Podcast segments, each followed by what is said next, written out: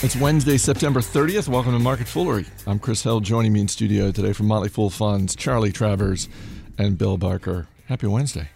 Hello. Happy last day of September. Can I just say good riddance, September? Get out of here. Last day of the third quarter. Last day of the third quarter, last day of September, and uh, we'll we'll get to some retail stocks in a moment. But let's let's just start with that. That that we are wrapping up the third quarter. September, not a great month for the market, and really this quarter, uh, you know, unless Charlie, we get some kind of massive rally in the next few hours, the market's going to end up down about seven percent for the quarter. Um, so I guess if we want to take the silver lining approach, we can say, okay, well, we got some some industries, some stocks that are cheaper. When you sort of look back over the last three months, anything stand out to you in terms of I, don't want to say stocks that are unfairly beaten down, but stocks that are beaten down to the point where they become more interesting.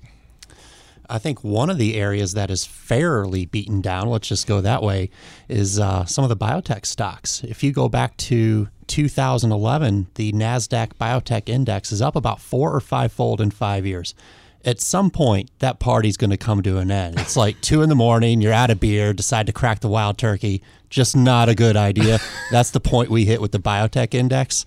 Um, so it is starting to come back down to reality with some of the higher quality names, uh, and uh, we'll see what happens. But for a long time, those stocks were just way too expensive. Bill, what about you? Anything stand out? I'm not. I'm not pressuring you to come up with an image as wonderful as the one Charlie just did, as as the biotech index cracking open wild turkey at 2 a.m. Uh, well, I I think looking at what has been hit the worst over the last three months, and I'm looking at uh, some aggregations of, of mutual funds in categories, and uh, energy, of course, was uh, had another tough three months, um, down 25 to 30 percent on average. Uh, precious metals, uh, natural resources, all the components of things are, are down a lot. Uh, Latin America down another 25%, uh, China down 20%. Uh, so there's there's a lot that's down a lot, and the smaller it is and the more growthy it is, uh, biotech qualifying um, in a lot of cases for that. So I, I, think the air is being has been taken out to a degree. Uh, on the whole, you would still find U.S. stocks being uh, mildly uh, more pricey than, than average over the last 25 years. The last 25 years itself is a pretty high, um, you know, bar uh, for valuations. So that said, uh, they're they're pretty close to the, the average over the last 25 years. If you think that's a long enough period of time to give you some information on what the average valuation of stocks should be, then then you're not too concerned. If you're looking out over 50, 75, 100 years, uh, valuations for most of that period of time before the last 25 years were more conservative.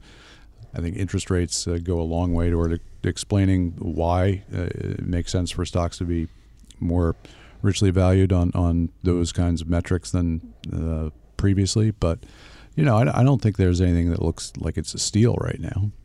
All right, let's move on to some earnings from Costco. Fourth quarter profits solidly above expectations, and uh, the stock is flat. Why? What's going on here? This was a really good quarter for them. It is a really good quarter for Costco, and the, the company is at record profit margins, which I found interesting. Uh, record being 2% net margins, which is very thin, but when you sell a ton of items, it, it really adds up for Costco. Um, they've they've hit this level of profitability a couple times in the past, but it, it never seems to stick for them. Uh, I think that goes to their corporate culture of wanting to give the best deal possible to their customers, and also they treat their employees very well. Um, so, so looking forward, I'm not sure we should expect this to continue because it hasn't in the past. But as you say, a really fantastic year for Costco, uh, on top of like dozens of fantastic years ahead of this one. Um, yeah, so I, I, they haven't had the call yet as the time of we're taping this, um, but from the numbers in the press release, it looks great. One of the uh, reports I saw online said, well, you know, profitability was really good, but they were, they were really hurt by the strong U.S. dollar.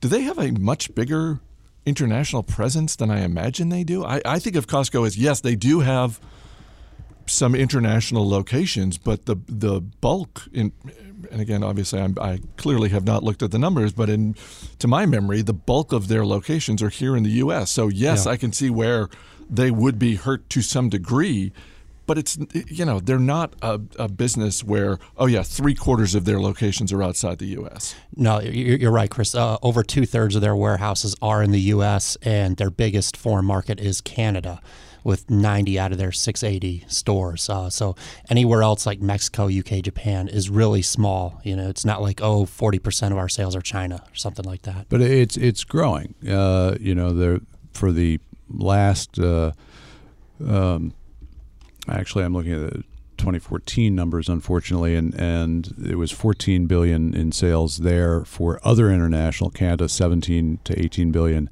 uh, and U.S. 80. So you know, U.S. is about two thirds, as Charlie says, uh, but the faster growing portion is international. And when you're comparing this year to last year, if your fastest growing segment is seeing uh, some currency problems, then that that does weigh on things a little bit.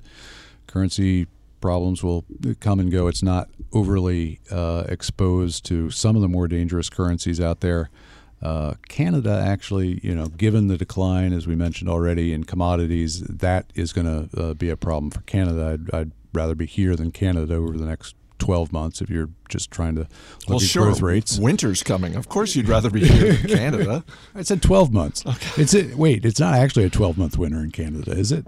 I bet there are parts of. We need Canada to let's get somebody on this. You know what? Gillies is going to be in town in, in a couple of weeks, so we can we really? can ask him. Yeah, he he would know. I don't know who else would know. Well, I mean, he's our he's our expert. He's our Canada expert. We we let him into this country to you know not only opine on on stocks but also to educate us on manners and just Canada in general, so, civility, yeah, all those all those things. Um, easily the most interesting story today is what's happening in the apparel retail industry with Ralph Lauren and Gap. Uh, Ralph Lauren, the man, uh, is stepping aside as CEO. He is 75 years old. He's still staying on as chair of the company and chief creative officer.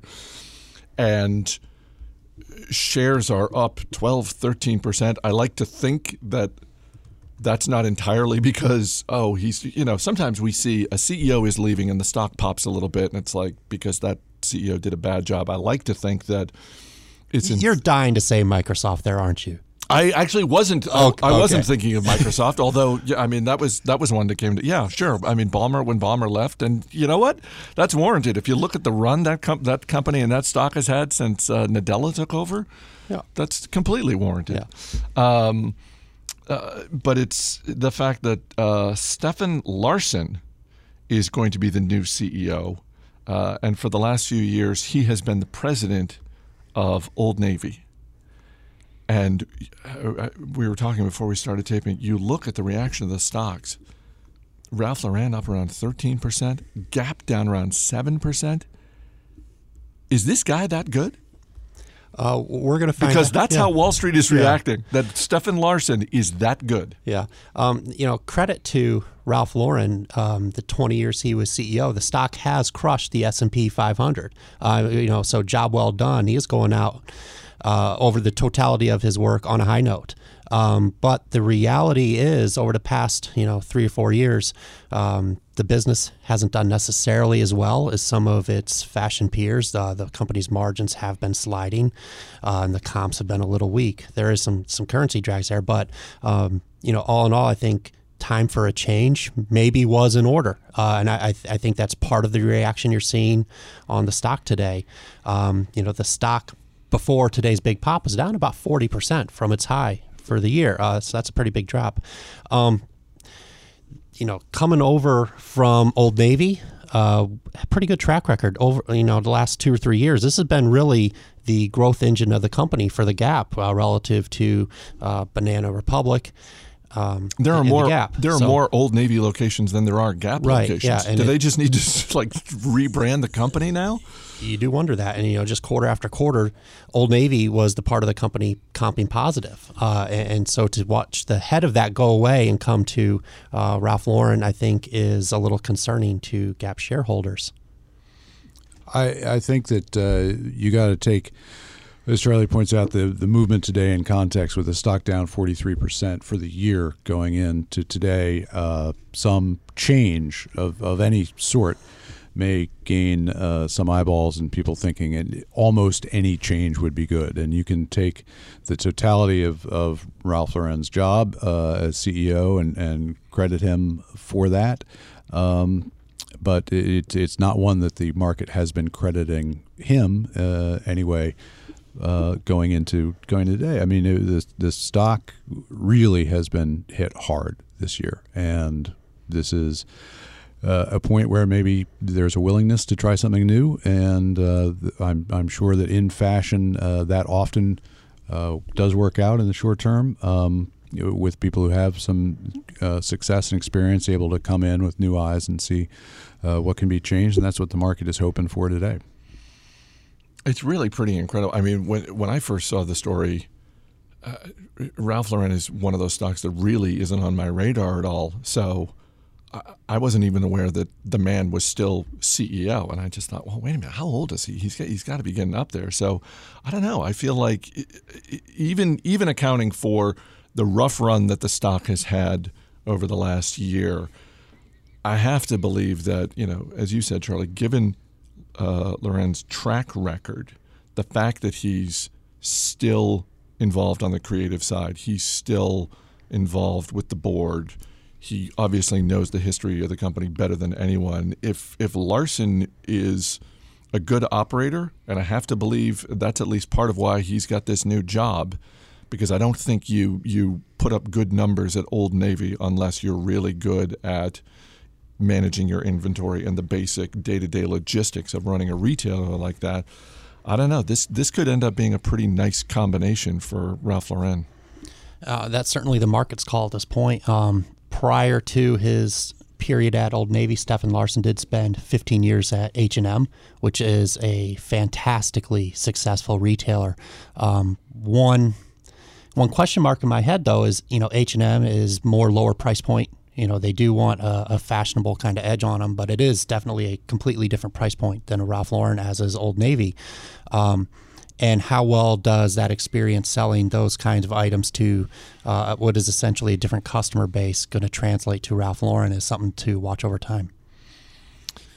I like H and M. Love it. That's just. I mean, I, I, I spend about five minutes every year thinking about clothing, and H and M is just like a, a, really easy place to just walk in. It's like, oh, okay, I these shirts fit me. Boom, I can just go in there. Strategic you know, a surgical strike, just go in, get a couple of shirts, boom, I'm done. That's that's my go-to. What about you? Uh, wow. I mean, I it's been a few years since I've spent five minutes on, on my wardrobe. As as most people who have ever seen me know, I am um, the worst dressed man in North America, and uh, you're not even the worst dressed man in our own office. I was going to say, yeah. have you looked around our office? There, there's some pretty shabbily breast, uh, really dressed dudes. I haven't here. been trying hard enough. um, well, I, I don't know if if if you've uh, run into this the way I have, um, because um, like me, you you have a teenage daughter, and so now I've I've basically relied on her the last couple of years where it's just like you tell me what to buy. And uh, and I'm just relying and that way I don't have to think about anything. I don't have to make any decisions. I just I'm just going to outsource all of my fashion trust to my teenage daughter. And it, for the most part it's worked out. Yeah well I have, I have a teenage daughter and and an almost teenage daughter so there is no money left over for my wardrobe. Right. Um, what do you do? Because you, you, you know I, am guessing you you rely on your lovely bride. Yeah, yeah, she does the heavy lifting there, nice. and I just say yes. That's a smart see, smart move.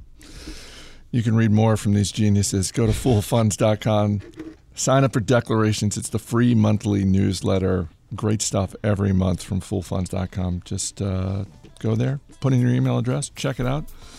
Charlie Travers, Bill Barker, thanks for being here, guys. Thank you. Thank you. As always, people on the program may have interest in the stocks they talk about, and the Motley Fool may have formal recommendations for or against. So no buy or sell stocks based solely on what you hear. That's going to do it for this edition of Market Foolery.